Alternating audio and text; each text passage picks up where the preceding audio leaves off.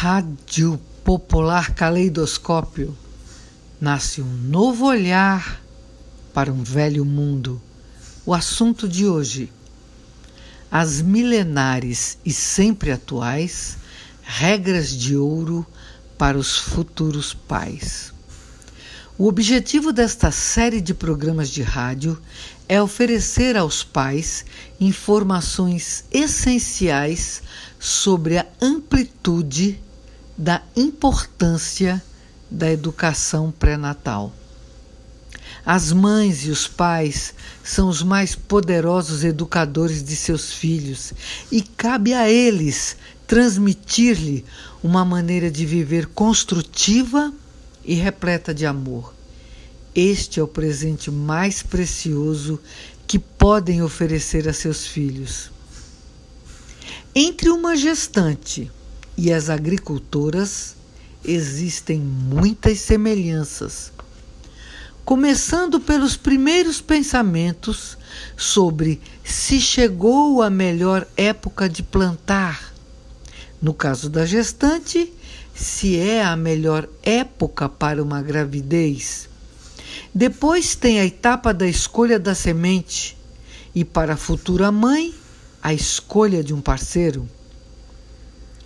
Por último, o cuidado com o tratamento do solo para que as plantas se enraizem plenamente. E para a gestante, os cuidados com a alimentação, principalmente com a sua alegria e sua paz interior. Assim, com colheitas sem agrotóxicos e gerações conscientes, temos uma receita certa para o dia nascer feliz. Você já se fez algumas dessas três perguntas? Primeira, quando começa a educação de uma criança? Segundo, quando devemos começar a nos ocupar de sua saúde, de seu bom caráter e de sua inteligência? Terceiro, a partir de que idade podemos transmitir princípios como amor, liberdade, paz, alegria de viver e valores como dignidade, honestidade e ética? A educação pré-natal é este preparo que se inicia antes da concepção, acompanha todos os nove meses de gestação, tem seu momento glorioso durante todo o trabalho de parto e no parto e segue na primeira infância.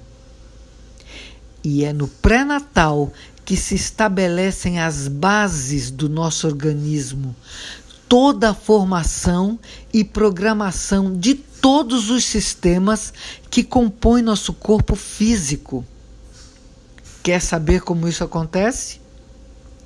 Além de um poderoso mistério que envolve a vida, a ciência já descobriu que através do sangue da gestante são transportados as matérias-primas para a construção das primeiras estruturas da criança, oferecendo os elementos necessários para o seu desenvolvimento.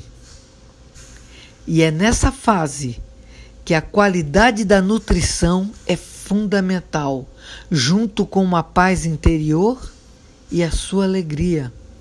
Você pode estar se perguntando como isso atua para uma gestação saudável. Veja, quando estamos alegres, otimistas e felizes, produzimos hormônios do bem-estar. E quando estamos tristes, angustiadas ou pessimistas, produzimos hormônios do mal-estar. Simples assim. No sangue da mãe, esses hormônios e as mensagens bioquímicas que eles transportam atravessam a placenta e deixam seu registro psíquico na criança que ela leva em seu ventre. A natureza é fiel. O que a mãe sente e pensa é exatamente é o que é transmitido à criança. Isso significa que no futuro essa criança pode ter uma predisposição para entrar nesses mesmos estados emocionais. Está comprovado pela ciência que as tristezas e angústias da mãe influem negativamente na formação dos órgãos da criança e tem até o efeito de tornar o líquido amniótico amargo, o que leva o bebê a beber menos do que deveria, prejudicando a formação do tubo digestivo. Por outro lado, a alegria, a paz e a esperança e o otimismo tornam o líquido amniótico mais doce e isso faz com que ele beba muito mais, o que ajuda na formação saudável do tubo digestivo.